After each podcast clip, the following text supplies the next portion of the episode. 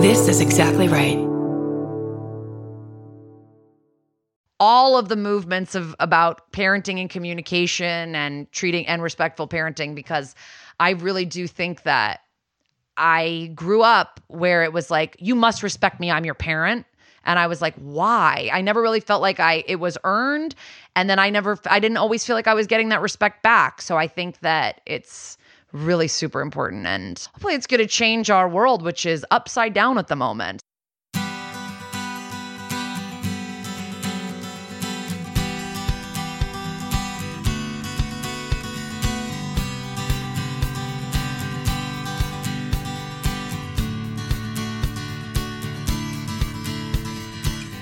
Welcome to Parent Footprint with Dr. Dan. I'm Dr. Dan. This show is about making the world a more loving, accepting, and compassionate place, one parent, one person, and one child at a time. The key to raising healthy and engaged kids is for us parents to seek the same in our own lives while striving to be the best versions of ourselves each day. No matter who you are or where you came from, with increased awareness, you can be purposeful about leaving a healthy footprint for your children your family, and all those you care about while living your own life to the fullest. This is Big People. Today's show is our one year anniversary show with Exactly Right Media. One year ago on this date, we launched with Exactly Right, and our first guest was Georgia Hardstark, co host of My Favorite Murder. We then moved on to an equally amazing individual and co host of My Favorite Murder, Karen Kilgariff and then talked with co hosts Elizabeth Taylor and Alex Shapiro of True Beauty Brooklyn, another Exactly Right Media podcast. And today we are doing the same with another member of our Exactly Right family, co host of That's Messed Up, an SVU podcast with Kara Klenk. And Kara, this show, in honor of your show, is titled That's Messed Up Parent Edition. Dun dun. Dun dun. Oh, we nailed it. Okay, a little bit more about Kara. Kara is a stand up comic, a writer, and an actor who grew up in Connecticut, currently lives in Los Angeles, and started her comedy career in New York City. She was named by Time Out New York as one of the top 10 funniest women in New York City. Kara has appeared on Netflix, Comedy Central, Nickelodeon, Oxygen, Hulu, and more, and has also written for Netflix, Nickelodeon, MTV, TV Land, and Comedy Central, and most recently for RuPaul's Drag Race on VH1 and Wipeout on TBS. Her debut album, Undefeated, was released in 2019 and went to number one, people, on the comedy charts. She also produces and hosts a weekly stand up show called Better Half Comedy in Los Angeles. Kara, welcome to the show. Thank you so much for having me. I'm I'm very excited. You know, uh, the minute I heard this podcast existed, I was like, "Why haven't I been booked yet?" And a whole year has gone by, and I've been waiting for my booking, and here it is, and I'm so well. Excited. There, there, there was a there was a well designed reason. Like we had you pegged for the one year anniversary so long ago, and you know, you just can't you can't leak these things. You yeah. have to really no, like roll it. them out slowly. So the build has been it. wonderful, and here we are. yeah, you the fans asked for it, and here it is. here it is. Okay, we have a ton to talk about related to your life, uh, all facets, um, including parenting, something that you are also now a um, an aspiring expert in, and um, which is what we're all about here, right? Yeah. so, like, aren't we all aspiring experts? We're all aspiring experts in something. So let's start with um, your career. And uh, I'm always interested in understanding how people came to do what they're doing and what they're passionate about. So, if you can take us back, what what were the influences to you becoming to you going into comedy? you know it's really it's so i wish i knew the full answer to that but like i just i grew up the oldest of six kids and i just always loved making people laugh like i was a not I was not a troublemaker in school, but I definitely talked out of turn and just would say anything just to get a joke in and I like got such a buzz off making people laugh that it's crazy cuz I can see it in my daughter's face sometimes when she makes a joke and we laugh and she just repeats it over and over again and I'm like, "Oh, okay, this is where it starts." So, we'll see. We'll see. She's only 3, so I don't know, but um yeah, I think I just like I was the oldest of six kids. I just wanted to entertain my siblings and make fun of my parents and whatever. And I, I watched, I inappropriately watched shows like In Living Color and Yeah. um, all these sketch comedy shows I would watch when I was really young, like probably too young to understand most of what I was watching. But, and that's, I think, what, you know, my parents used to be like, oh, you're so good at arguing, you're going to be a lawyer. So I spent a lot of my life thinking I'm going to be a lawyer. And then when I Mhm. got to college, I was like, oh, I guess I'm allowed to do whatever I want and kind Yeah. of started following a lot more of the, um, my uh, performing As the instincts. as the oldest of six, um, would were you the like the classic firstborn in the sense of you know that responsible, follow the rules, Yeah. more of the pleasing sort of? You know, it's weird. I'm a very I'm split with those because I'm married to another firstborn who is a very big rule follower. And I'm like a type A I'm in charge. My siblings used to call me Mom Junior, but I also like loved to push the boundaries and break rules. Mhm. So I don't really know. Mhm. I'm kind of a split with those. Like, you know, and I think I sort of paved the way for my siblings and my youngest brothers. I ended up being able to juggle knives. I mean, they could do whatever they want, and then they didn't even do anything. Like I Right. was Right. sneaking out to not sneaking out, but like you know, drinking and doing little things like that at Yeah. a younger age, and they never did any of that. Just because I think they were like, oh well, the boundary's been tested, you know. So Right. It's I just remember also being the oldest thinking, and I have a younger brother, just thinking like, this is so unfair. He gets to do this, he gets this. I didn't get to do any of this, thinking like, okay, I am never gonna do that. I'm gonna be equal with all of our kids and with our three. It's exactly what you said. You know, as life goes on, as you learn, as you get older, as as just stuff happens, the the rules just change and the tolerance changes and just it just changes. yeah, yeah, Yeah. Um No, So I, when I- totally. when I think of um, comedy a- and um, following rules, I don't think of those going hand in hand, right? I think Yeah, of comedy as pushing the envelope.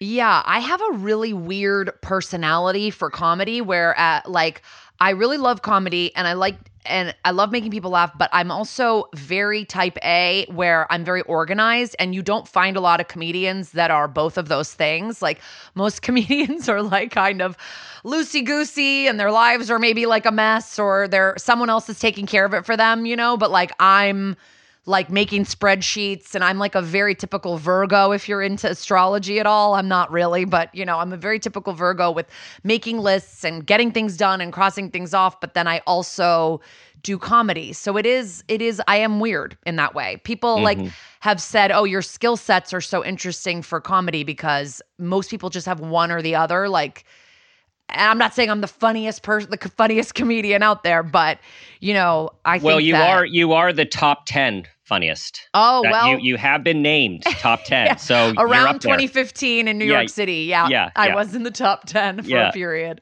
Yeah. Oh man, Well, it's tr- it's we're talking if when we're talking about brain functioning, it is interesting because it's tr- it, it seems to be that often creatives often don't have as equally developed the other parts of the brain Right. which are more what we call linear and sequential all of the organizational parts of executive functioning so i would i would agree like that is more of a more of a rare prototype to have the creative side and to have the organization side as well yeah, but I also have like.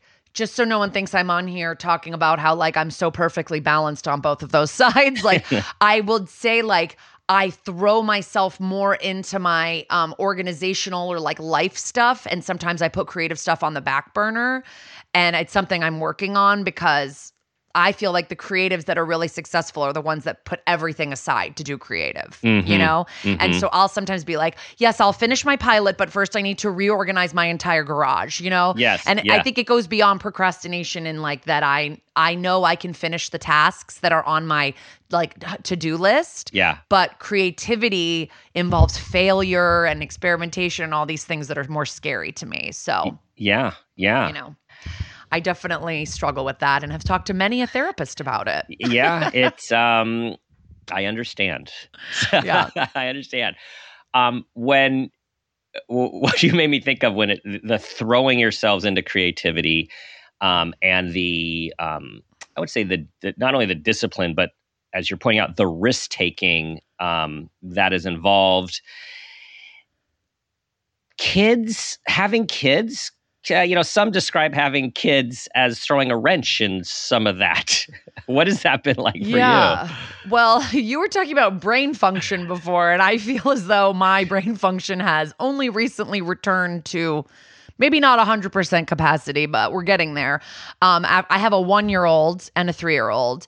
And I just really felt like for a couple of years, I, I couldn't retrieve words. I mean, I couldn't come up with ideas. Like, I just, you know, I was really, it does throw a wrench in things for sure. Yeah. Um, and it's interesting because when I had my daughter three years ago, right? I mean, I mean, not right before, but about a year before the global pandemic, um, I, the New York Times called me for an interview while I was in the hospital. So I was like, I had already given birth, but I was like pacing around the hallways in a nightgown talking to the New York Times because at the time, they were doing a little article about about stand-up comedians having kids. Women, I was going to talk female. about that. I read that, and you were oh, in that okay. article. Yeah, yeah, yeah. And and it was it was you know like I remember being like, I waited to have kids for a little while because I wanted more things to develop in my comedy career. And I kept, and I was talking to my one friend, a very funny comedian named Eliza Skinner. And I said, um, I, I, we were at a party and I just said, you know, I really want to have kids. I just like, who's doing it? Who do i look up to? Like there's not anyone that's like really d- like done it and been successful that i can like emulate. And she's like and she just said something to me like then you do it. You be that person. Like you mm-hmm. be the mm-hmm. person that other people are looking at. And i was like oh i never really thought about that. And then it just so happened like as i was having kids you know ali wong was having kids and amy schumer mm-hmm. and two like you know two of the most powerhouse comedians. But i would say that sometimes it's like you when you look at people like that, you're like, yes, but they also have a ton of resources that maybe the regular uh, person who's doing a bar show on a Thursday night doesn't have, or the person who's mm-hmm. struggling to get staffed in a writer's room has, or something like that. So I I hope that I can you know show people that you can do both. I don't know if I I don't know if I have, but um, you know, I, I just really appreciated that uh, for a little while there was this like like moment where it just felt like I was like, oh, no one's doing this. And then suddenly a lot of people were doing it. And right. it yeah. feels like I think now there's like a great group of women in comedy that have kids. And that's not to say that there's like Laurie Kilmartin and there's great comedians that are that have, you know, older kids that have been showing us how to do it forever, but everybody has like different situations and where they feel like, oh, you're never going to be like, oh, I'm at a perfect place in my career to have a child. So right, I right, feel like I right. just I needed that little push that my friend gave me. And um, it, it does seem like there's a tipping point at at some point when there there's just a change in the um, the paradigm of of famous pregnant comedians. um, you know, and, and that article I really appreciate that article. Joan Rivers you know wasn't allowed years ago to talk about that she was pregnant. And then oh, yeah. with this tipping point you have amy showing her pregnant belly on stage. And then the comment is you know why is it that male comedians regularly talk about their genitalia as part of the show and it's this big novel oh my gosh we can talk about pregnancy and our body as a female comedian. Like it just like how how did how did how was that not a thing till recently? I know. I mean, I don't know. I also just think it was like a thing where it maybe if you were doing comedy, you weren't really getting on stage. Like I, when I had my first baby, I was doing stand up up until the week before I gave birth, and like I mean, I talk about this in the New York Times article. Like, I do a bit where I get really like I get down low, like into a squat, and I feel like people were holding their breath in the audience. Like, there is something about pregnant women that people you know they they act like you're a little china figurine and that you gotta we gotta mm-hmm. look out for the you know and right. so right. i think there's something but you know i've had a lot of friends since me that are up there performing with their baby strapped to them performing right. pregnant you know so it's just kind of it is, yeah. yeah. it's crazy. I mean, we could get into a totally separate podcast about why men are allowed to talk about certain things and women aren't. But true, you know, true. I think it just took a bunch of us doing it, performing pregnant, yeah. talking about our, you know, our bodies, and then now it's kind of more normal. Now it's nor- more normal, and uh, I was just thinking. So here we are. We the way we look at pregnant, you know, pregnant women of like you were saying, like you know, more maybe fragile or or you know we need to be careful you know they're carrying a baby and then once you have a baby, we just expect you know women to do everything all the time, right? Like uh, like Yeah. okay, they're good, they're tough. Yeah, yeah, yeah. Now you can do everything. right. Yeah, yeah. So how has parenting changed you? Oh my God. I don't know. I just have like a completely different life. It's just no people can tell you over and over and over and over again how much it's going to change your life and you just cannot grasp it until it actually happens. Like you're like, "Yeah, I, I understand." But I think you don't really realize how much you um yeah, things just change and you you do like lose a little bit of yourself, but it also Mhm. like opens you up in a way that's totally different and you know, for me, sometimes I'm sitting here trying to figure out. Uh, I will say I, I haven't like fully thrown myself back into stand up. I host a stand up show every week where I work on material, but like I, I haven't fully thrown myself back in post pandemic, post one year old.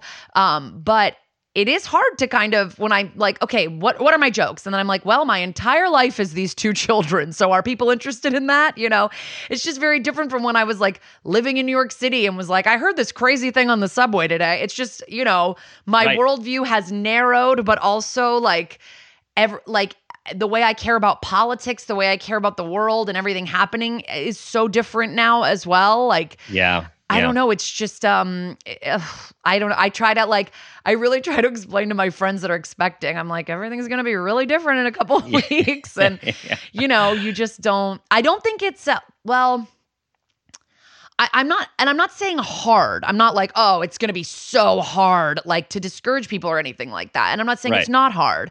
But when I say different, I mean different. I don't really mean the difficulty level. Like, I just mean your priorities are totally different. Like, what your weekend looks like is totally different. Wanting to go on a trip, like, uh, have like I used to see my college friends all the time, and now it's like I haven't seen. You know, I, I won't see you for a year because I can't really fly. Or you know, it's just right.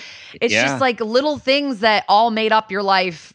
They just sort of scatter outward a little bit. I'm not they don't disappear, but they just move a little to like an outward rung of your web. If you're a Yes. spider in the middle of your web, and then your Yes. kids are like your little flies that are right next to you on the web. all the time. Do you like how your own needs? I mean, generally, people's parents, particularly mothers, personal needs are the things that go by the waste, go to the end of the web. Sometimes out of necessity, but also what we talk about a lot is, gosh, you got to like how to create some self care so one does not lose themselves in the process. What is what has your experience been like with that? Yeah, I mean, so for me, it's it's hard it's hard to say because when I had my first child, um, you know, it was 2019, and then my second one was 2021, like right in the middle of like a pandemic, basically, Yeah. where things were just different. So if I'm gonna talk about my first pregnancy, for me, self care is like being with other people. I'm just like a true extrovert. I just need to be around other people. So for me, like the beginning of parenthood wasn't as difficult because when they're little smushes, you can just take them to a party or take them to a restaurant. Like I was just out with my kid all the time trying to be in the world so that I didn't feel forgotten. That was like a Mhm. fear of mine. And then with my second kid, I, it was even more intense where I said, Oh, people are just going to file me away as a mom and no one's going to invite me to stuff and no one's going to hire me for work. And, you know, I really felt like I was going to disappear. And so for me, the self care was just like getting out into the world and being with people and trying to do that as much as possible. And then once in a while asking my husband, Can I please go get my nails done? Can you please watch the baby? And, you know, obviously I'm saying that like I'm begging. He, he obviously watches the child a lot. Um, but yeah, just taking that time, I didn't find it, um, I don't know. I guess I didn't find it as difficult just because my second kid was born at a time where we were all just at home. And, Mhm, you mhm. know, so Yeah. a little bit, you know, vaccinations had just happened. So we were maybe a little bit more out in the world, but it wasn't, um, I wasn't like, taking a spa day for myself or anything Right. like that. But right. I um I do think it's really important. I think these the, the that there's various forms of uh, personal and societal pressure that women put on themselves to say I need to be with this baby constantly. Right. The first 6 months or whatever amount of months. Like I had friends that had told me, "Oh, I, I've never left the baby for more than a minute to go down the street and get milk in a year." And I'm like, "That's um your choice. That Yeah. that could never be me." so, Right. you know, I think just it is really important to just like take some time to be on your own, be with your spouse, like be, you know, do things Yeah. that, you know, remind you that you're still a person outside of being a mom.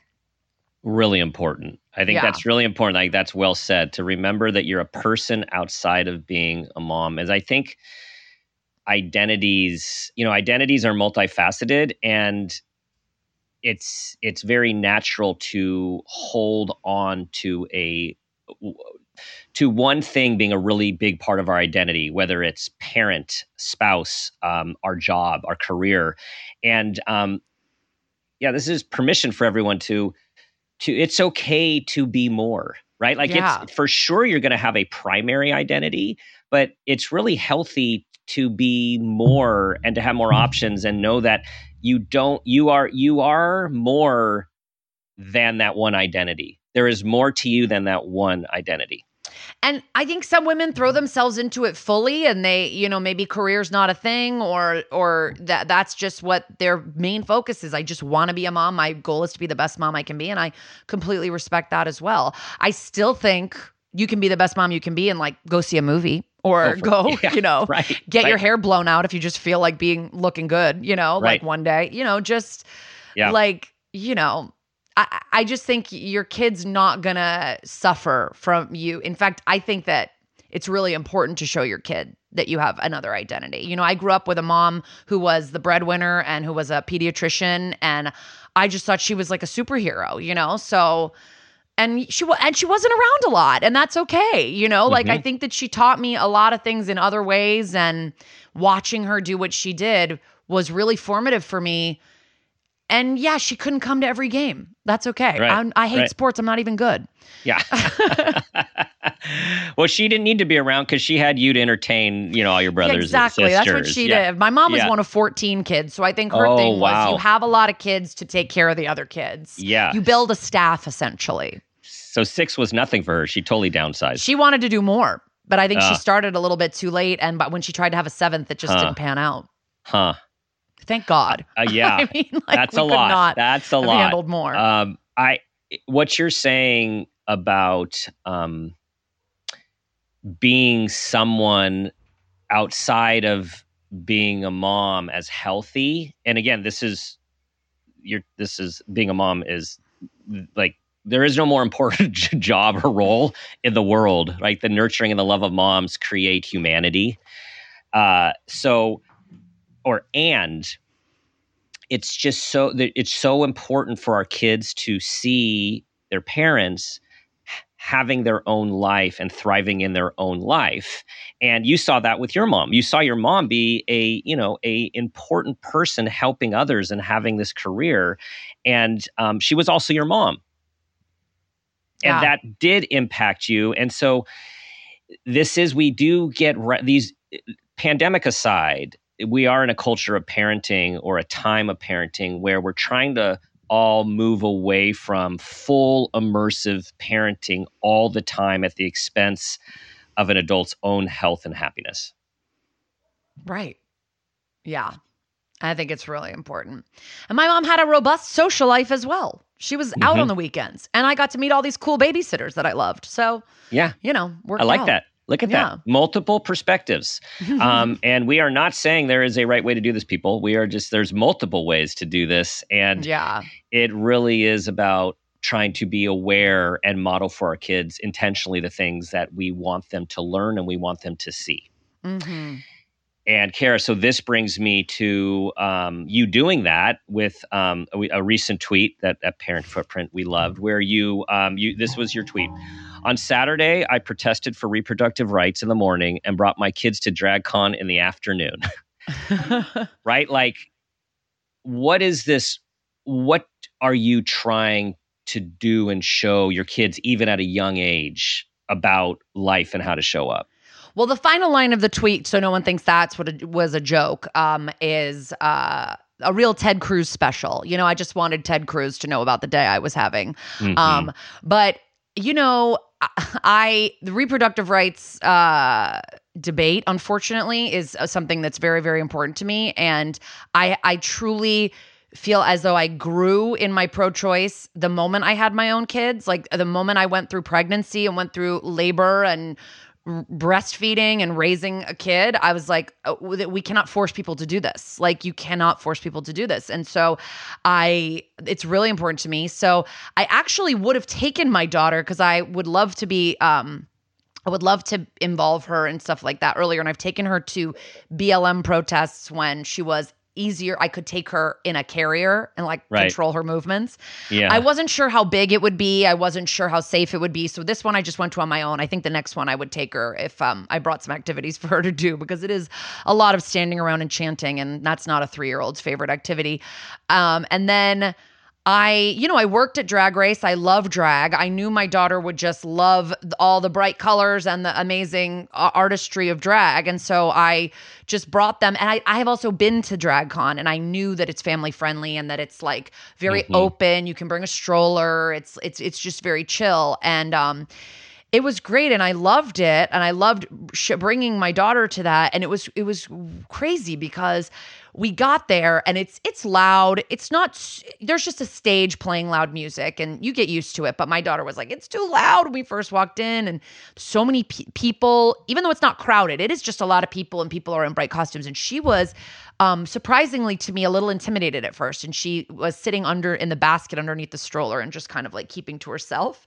And then i got her out at one point and she found this little rainbow fan on the floor that was promotional for the movie fire island which is my friend joel kim booster's movie coming to hulu june june 3rd please watch nice, nice. and um, i think that's the date and she just started playing with this rainbow fan and i truly like watched her personality change suddenly she was like strutting up and down the aisles of this convention She's talking to exhibitors. She's twirling around with these different drag queens. She was having the best time. And I was like, wow, look at how this accessory just really opened up her, opened up her um point of view on this and just really like she just got became her her more outgoing self. And so I just think yeah, I want to expose my kids to stuff like that that I think is cool and you know the whole drag community is supposed to be isn't always but it's supposed to be about you know, love and accept radical mm-hmm. acceptance. And I love that for my kids. I will mm-hmm. say, like, I did not grow up with that.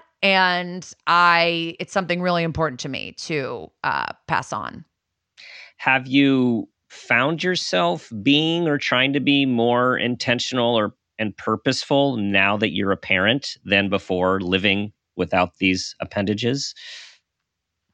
intentional and purposeful in what in what way? Just in my life? In turn yeah in your life in terms of like how you're trying to show up and what you're modeling yeah, you know, a friend said something to me about another friend saying, like, oh, she just wants to make her daughter proud. And I hadn't even really thought of that when my daughter was so little. And I was like, you know, I I actually got this drag race job. I did the interview. I, I sent my resume in from my hospital bed, um, and then I did the interview two weeks postpartum, and I started the job five weeks postpartum. Which a lot of people would say that's too soon, but I just thought to myself, you know, I want to make my daughter proud. I want her to know that I, you know, worked and I and I worked on things that I cared about and I loved and.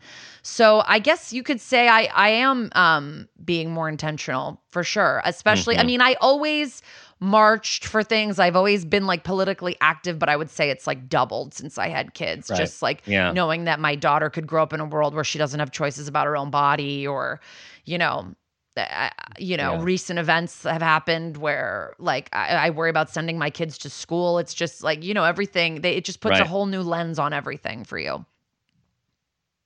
In your career as a crime scene and crime show crime scene investigator. I'm always has that having kids changed the way you look at crime in the shows? And i just have to add one more thing because i just recently listened to yours um, your show on um, you know the making of a rapist. And having two young women daughters you know parents' worst fear. I look at all of that stuff differently than I did before I was a parent. So I'm just wondering what this is newer to you. No, I mean, I used to just eat this stuff up and be like, whatever. And like, I mean, not whatever, but like, I just would digest so much true crime, so much Law and Order SVU. I've seen every episode of the show, many episodes I've seen multiple times. And it just was always, it's, it's weird, but a lot of our listeners say the same thing that it was comforting. The show is comforting in a lot of ways. I think also because it's a fantasy of the justice system that we'll never experience in real life. Like nine times out of 10, the bad guy gets caught, someone pays for the crime, the police prosecute all the time. Right. You know, like it, it's just different. Um, but I definitely have a harder time now. Like I have had to research some horrific crimes against children and I'll have to put it away and do it like work on it more than one day or something and I have to like clear my head because it's just so like close to home now to think of my own child in that situation or yeah Yeah. it's like always crimes against children felt more hor- horrific to me always of course. Like i i have always wanted to be a mom. I've always had b- babysat and had kids around me. So i've always been very like you know into kids in a way that i don't want to sound creepy. I love kids. And so of course i hate to see any episode where a kid's being abused or, or harmed. But yeah like once i had my own kids it, bec it did become harder. Um but i do think i bring like a perspective to the podcast uh, about that a little bit because I know we do have a lot of we have a lot of young single listeners. We have a lot of married or or Mhm. single parents. You know, we just have parents and non-parents. And you know, my co my co-host Liza is proudly child free. I love that for her. I, you know, so we just represent like two very different Mhm. perspectives. And sometimes I think I can look at it like from a parent's perspective um, on the show when we're talking about the episodes of the show. But when we're talking about the true crimes, it definitely hits Yeah. Yeah. close to home when it's about kids.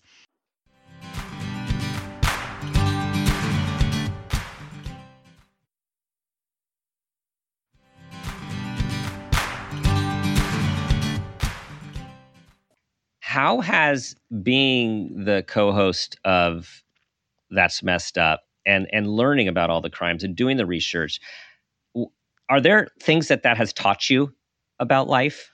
Oh my gosh, so, and not innumerable. I mean, so many things, so many things. Like, I don't know. I recently, you know, we without getting getting too like heavy or anything like we we covered an episode about a, a horrific pediatrician who just molested you know like too many children like dozens and dozens of children it was horrible and i just um i remember people we were talking about like well who was leaving them alone with this with this pediatrician and stuff like that? And it just brought up a lot of issues about consent and bodily consent with children.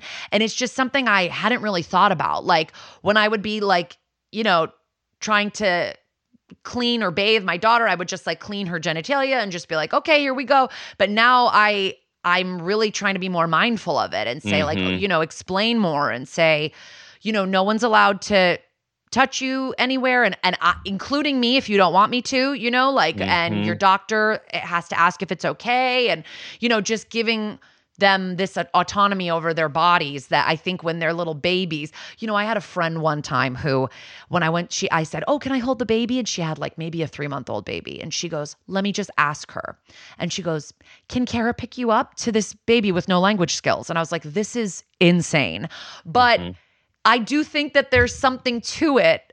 Like now that I'm in, now that I am a parent, realizing the kids are their own people and they're not just like these little dough balls that you're molding. Mhm. And then once they're, I don't know, 15, they're a person, you know, like they're people now. And so, like, I think giving them autonomy and giving them choice and stuff is, uh, I, tr- I struggle and I work on it because I am very type A and I'm like, I really think you should wear these shoes today. And I, you know, I really struggle to be like, yeah, sure, you can wear these shoes that absolutely don't match and are very dirty. You know, Oh, go I ahead. love that. Like, I've it's really hard that. to like Yeah, let yeah. go of some of your control, but Yeah. just letting. Um, I I struggle with that every day. Like, I had a very tough morning with my daughter this morning where she really wanted to make all her own choices, and I was like. Okay, if you could just make them faster, that would be great. um, so Yeah, that's a really it's a really important point you're talking about in terms of um, teaching kids about to have ownership of their body and their life because there there isn't an age but it that all of a sudden it's okay now you're in charge of your body and your life and your decisions. But that we do it i think there's this unconscious yeah when kids are young like they just do this and you do this and go kiss your aunt and yeah you, yeah, you have to have a slobbery kiss on the lips even if you don't like it right. you know all of these things that were disem- unintentionally disempowering kids to make their own decisions and set limits and boundaries with what's comfortable for them. So I think it's great that you that you start this early on and and and there's a narrative about it. So our kids know what's okay, what's not okay and what to do if they feel uh, this something's not right. Yeah. And it, it's like I stumbled upon this Instagram that I follow called Consent Parenting, and I follow it. And I and when I was first following it, like the woman makes these videos, and I was like, this is a little bit over the top, like paranoid that everyone's trying to harm our children. But then I realized that it is just kind of like a, an early conditioning of your kids to say like this is your body. This these are your choices. This is what's right. This is what's wrong. And you know y- you have a lot of say in that what's right and wrong you know? Right. Really so, important. Really yeah. important. So i really that grew on me too because at first i was like this feels like it's it's fear mongering but it's it's really not you know? It's mm-hmm. like it's very you can take what you want from it and leave what you don't but you know there's a lot of stuff out there. There's a lot of different types of parenting. We have so many different names. You know, we got helicopter parenting, we've got snowplow parenting, we have permissive parenting, we have um, consent parenting. There, I mean, there's so many different models, and it is true that some seem to be more respectful than others. Um, there is no one right. We always talk about like let's be intentional and purposeful, and if you want to raise a responsible, loving, caring human who cares about, you know, others, we have to think about what are the messages and behaviors and experiences we're exposing our kids to. And this is that that that crazy thing about parenting is often we're in the moment of just trying to like get by and live our lives but we really have to look at the long haul of like what are we trying to produce? What are the things that are important to us in our family? Like do we want someone who is a social activist? Do we want someone who is independent thinker? Like all of these characteristics they might come a little bit with dna but they also come a lot with the experiences and the parenting that they um, that they are exposed to. Yeah for sure. Um, you I would say you and there's a new you told us about a new type of parenting that was new to me that you're oh, reading this oh, article. So that was I, new I, to I'm you. Interested. Yes, that gentle parenting, right? Gentle. Yes. Parenting. Well, I I I have didn't ever hear it called that until I read this article in the New Yorker that I sent you. That's that's about very like, short, very short. It's yeah, yeah it's yeah. sort of about the backlash of gentle parenting. I would say gentle parenting if you if you follow Janet Lansbury and people like um, there's a lot of people that are sort of in the general the gentle parenting um, sphere and uh, it's got absolute valid parts to it but this article was making me realize that really there are no one size fits all options mm-hmm, like there just mm-hmm. there is like a lot of these um uh, you know people I, don't really know i don't really know if any of them are like dr becky who is like does the good inside uh that's her whole um, brand is called Good Inside. And she has all these scripts and ways you can talk to kids. And, and, scripts are wonderful. And I was a summer camp counselor and we had tons of scripts on how to talk to homesick kids or kids yep. dealing with emotional problems. But ultimately, it doesn't always, the script doesn't always work, you know, and like, or, or something's hitting outside the purview of the script. So you gotta be able to sort of adapt. And I think, that this article was so interesting to me. So, gentle parenting is essentially what you're talking about respectful parenting, letting children, like, you know, um, make decisions, treating them as adults, like not using, um, not using things like we don't hit because that's condescending and that's not that's not how you would talk to an adult and um and I I do send my daughter to Montessori school where there is a lot mm-hmm. of like talk to your kids the way that you would talk to a person and you know they right. don't do forced apologies or sharing because you can't just walk up to an adult on the street and take their phone out of their hand and say my turn now you know like so why are we right. teaching kids that that's something that they can do so i mm-hmm. get that there's all these philosophies but i think sometimes the gung-ho gentle parenting um, lets the kid be a little bit too much in the driver's seat mm-hmm. and um, it turns you into someone who um, I have a friend right now who's dealing with her um, six year old's anxiety. And mm-hmm. she was mm-hmm. even telling me, I think some of that might be a result of some of my like over validating of feelings instead of really analyzing, like, what is it that's making you upset instead of just saying, oh, yeah, that is scary. That is scary. Mm-hmm. Instead, you know, just agreeing and instead saying, okay, but like, what do you think is going to happen here? And what if something else happened? And what if this happened? Mhm. And, you know, like, there's just so many different ways. I don't want to make anyone mad. I'm just saying, like, yeah when I, no there the- i with you there's so many different there's know? so many different ways and i think a few things that strike me from what you said first of all the terms that of the the parenting styles just trigger people right so yeah, um nurturing parent the gentle parent like those the, people just are split on those i think they some people like that's great and other people are like okay that's too much right. um, however, once we get below the name and try to look at some of the underpinnings and the concepts, something that comes up a lot, which you said, is treating kids like adults. Now, I think the challenge with that is treating kids with respect With respect, yeah. it gets confused with treating kids like adults because these people aren't adults. They haven't had life experience. No, they don't exactly. have equal say in everything or even know what to do beside what their impulse or emotions tell them. But what we lose and what's so important is how do you treat this little human with respect rather than just make them do things that don't make sense to them um, you know, as we were talking about, not feel that they are in control of their body or their choices, no matter how small they are. It, and it's just to be really thoughtful about this idea of yeah. um, we want them to respect themselves. We have to show them respect. Yeah, and I've absolutely been working on that because I definitely grew up in a house where it was like because I said so, just do it, Mhm. just do it because Right. I said so, and it Yep. was infuriating to me growing up. And and now I find myself if I'm telling my daughter to do something and she's saying why and I can't explain why, I'm like, I guess you're right, you don't have to do it. Like I, and I will try Mhm. to back down and say, yeah, I guess mommy just wanted you to, but it's okay if you don't want to, you know? But then there's other things like when my daughter is saying in her clothes, ready to go to school, and says, I want to put my PJs back on and I'm not going to school. Right. Well, why do I have to go to school? Well, you have to go to school. I don't really have an explanation. We just we go to school. We need to be with our friends. We need to learn. Like, and you know that was just a meltdown that was happening. But so I, I what I'm saying, I guess, is like, of course, there's times where I'm like, we should be respectful, and then there's other times where it's like, yeah, but we have to do this. We just like this is just something we got to do, and I know it stinks, you know. And like, Mhm, I'm trying to do mhm. more of the also the like, I know how you feel.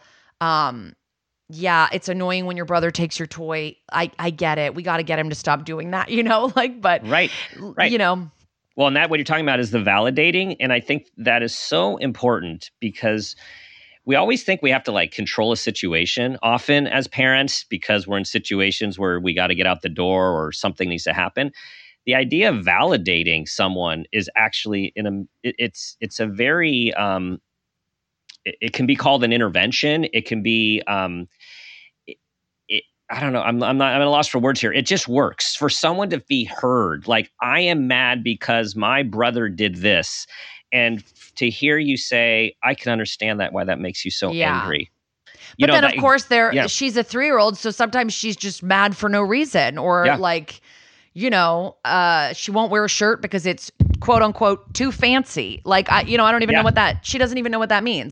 I think it's. uh it's it, yeah it's like a take a little of each uh, take take from these all these different styles of parenting what you want and what you can um but Yeah. like like one thing i really try to work on too is i say sorry to her all the time i apologize to her all the time because i mess up and i i say sorry and i had a parent who never apologized and it made me crazy and Mhm. so i think and to this day doesn't apologize and so like i really um, and I and I followed this other little parenting account the other day that is a gentle parenting account. I followed it just to see what I would Mhm. agree with and what I wouldn't. Yeah. And she had one video that was up where she just said, um, "Saying I love you is not a substitute for saying I'm sorry."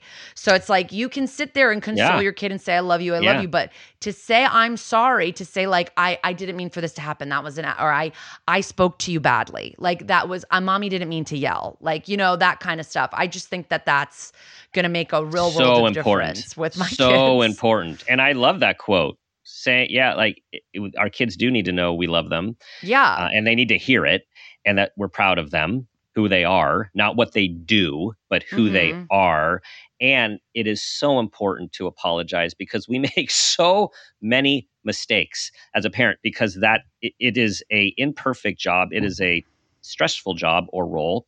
And as your kids get older and more sophisticated and um, life gets more complex with the choices and the pushing back, all that good old adolescent independence that is normal. we make lots of mistakes. Like we lose our stuff and we may come down too hard or we don't come down enough. And it's like, it's so hard to get it right in the moment. It's so important to remember you don't have to get it right in the moment. It's literally the longer haul and having enough um, respect for your child. And I believe I'd say respect for yourself to know you don't have to be perfect and just say you're sorry when you mm-hmm. blow it. Mm-hmm. Yeah. Oh, yes. Okay. Parenting, parenting, parenting. so, what what is what is I'm going back to your show now before we get to the parent favorite moment question. What do you want people what is your guys goal for your podcast? What do you want people to get from it?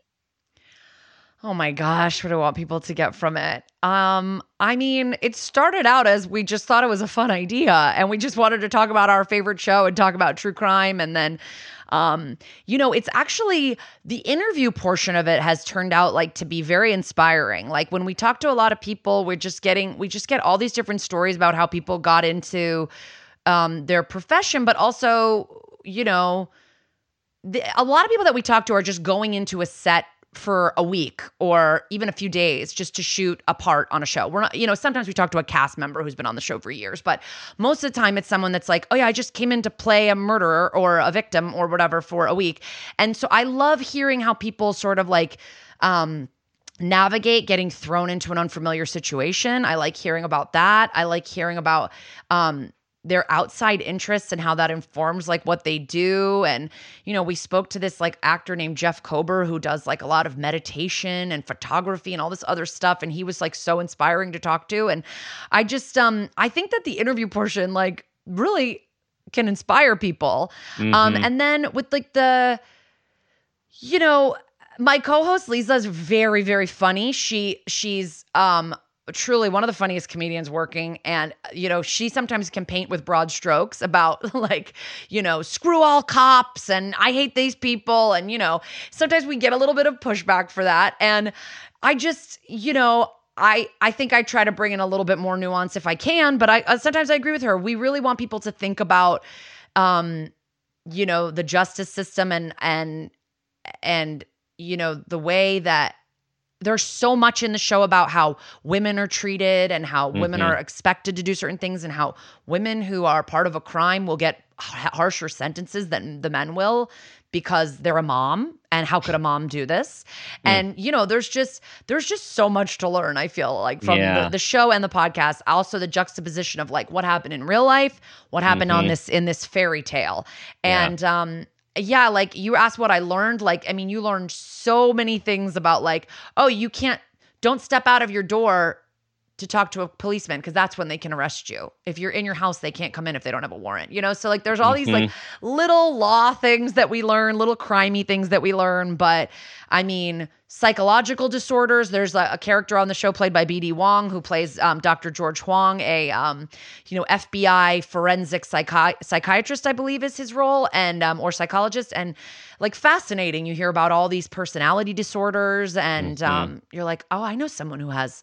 histrionic personality disorder or i know someone mm-hmm. who's ex- exhibited this before and um, yeah i just i think the show is wildly educational and then i don't know maybe you care about our wild opinions i, I don't know uh, like people have you know we've been we've been talking a lot about the abortion issue and people seem mm-hmm. to really mm-hmm. be appreciating us using our platform for that so mm-hmm. i think we're happy to be as flippant and talk about the meal we had the night before to talk about our bodily autonomy and everything in between. that's kind of our that's kind of well it's clearly spectrum. it's clearly resonating and working because you have quite a following and um, a great community great, yeah we love community. our listeners they're the yeah. best they're so smart and and cool all right kara it's time for the parent footprint moment question no I know you've been mentally preparing this entire conversation. Okay, here we go. Tell us about a time that you became aware of yourself as an individual as a parent or even an awareness of your own parents. And that new awareness had a positive impact on your life, your kids, and or those you love. Well, I would say that I started to have a major awareness when my daughter was around two and a half. And my she's very verbal. I can speak to her like i can talk to anyone pretty much. Like she's she can have a full conversation. She just um i had a realization that she is me. Like we are the exact same.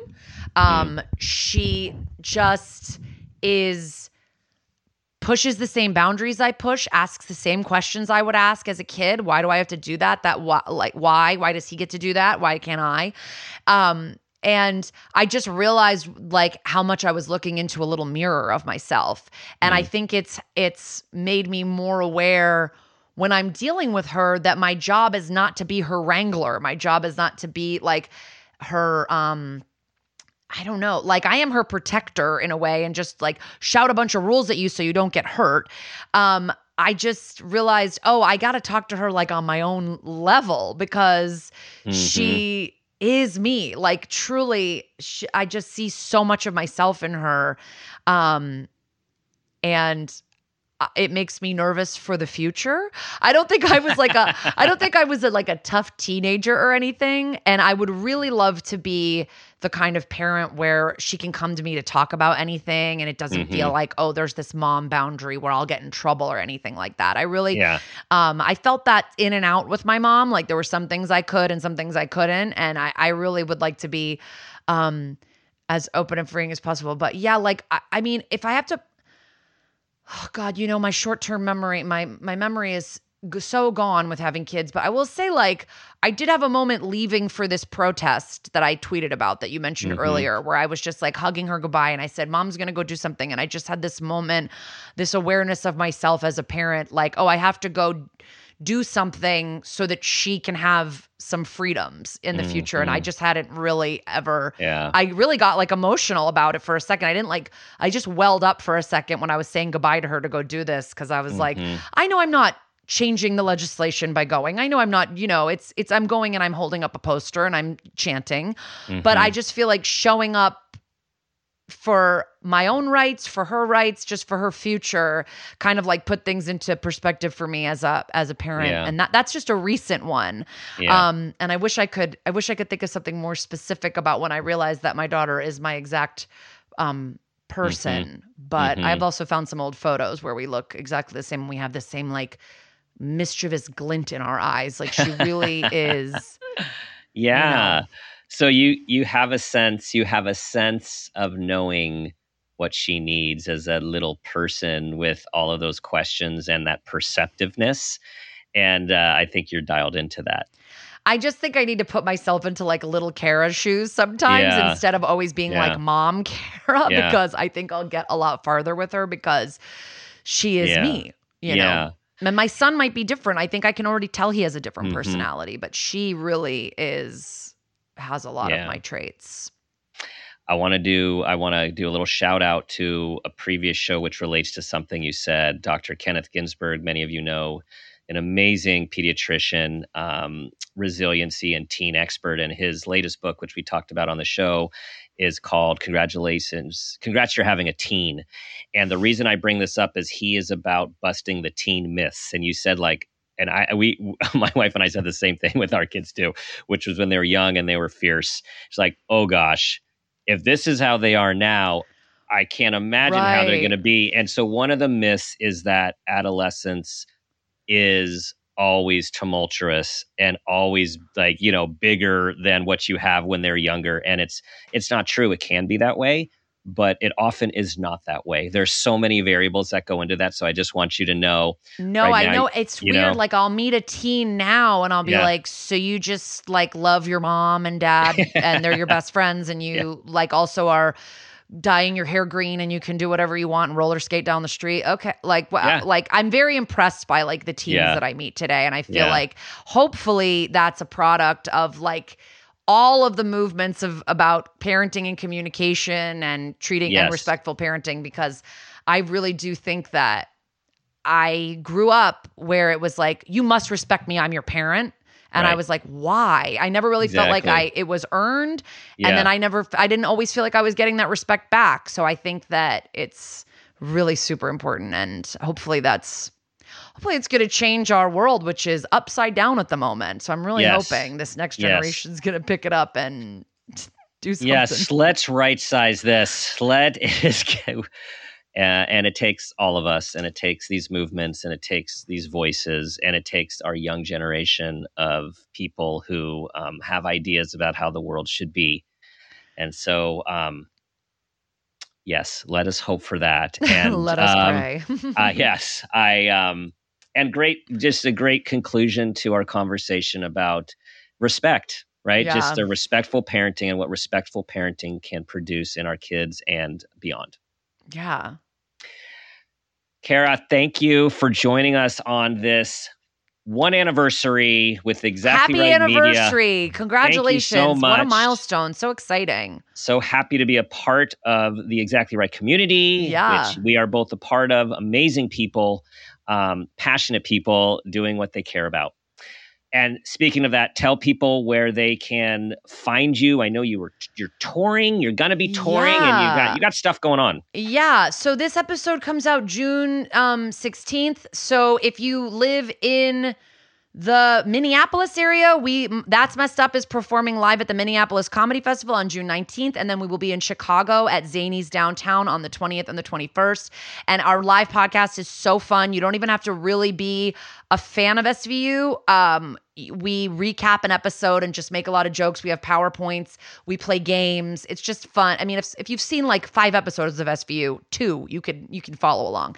And Nice. uh yeah, we we uh we have a great time at our live shows and a lot of people bring like their partners or people that have never seen it and they always say that they have a great time too. So join us there and otherwise I'm Kara Klenk on all social media, um, you know, Instagram, Twitter, fa- Facebook rarely and uh yeah, if you can follow That's Messed Up podcast too. Do it, people. Join their huge community, and um, so awesome. You guys are touring again. This is showing where we are getting with this global pandemic. Shows are back on, and Yeah, we're getting out hope there so. with people. Yeah. Yeah. All right, everyone. Thank you for listening to us today. We always appreciate you tuning in, sharing this show with those you think will benefit, getting people involved in our community, and of course, giving us those wonderful five star reviews. Do your best to be the person you want your child to become, and ask yourself the guiding question I ask myself each day What footprint do you want to leave?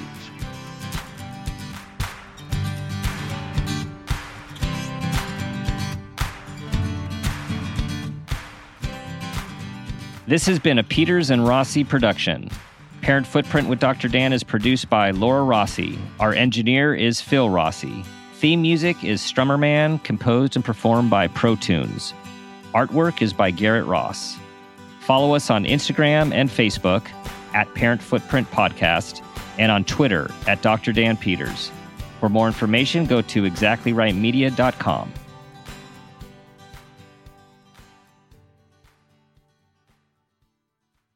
Follow Parent Footprint with Dr. Dan on Apple Podcasts, Spotify, or wherever you like to listen so you don't miss an episode. If you like what you hear, rate and review the show.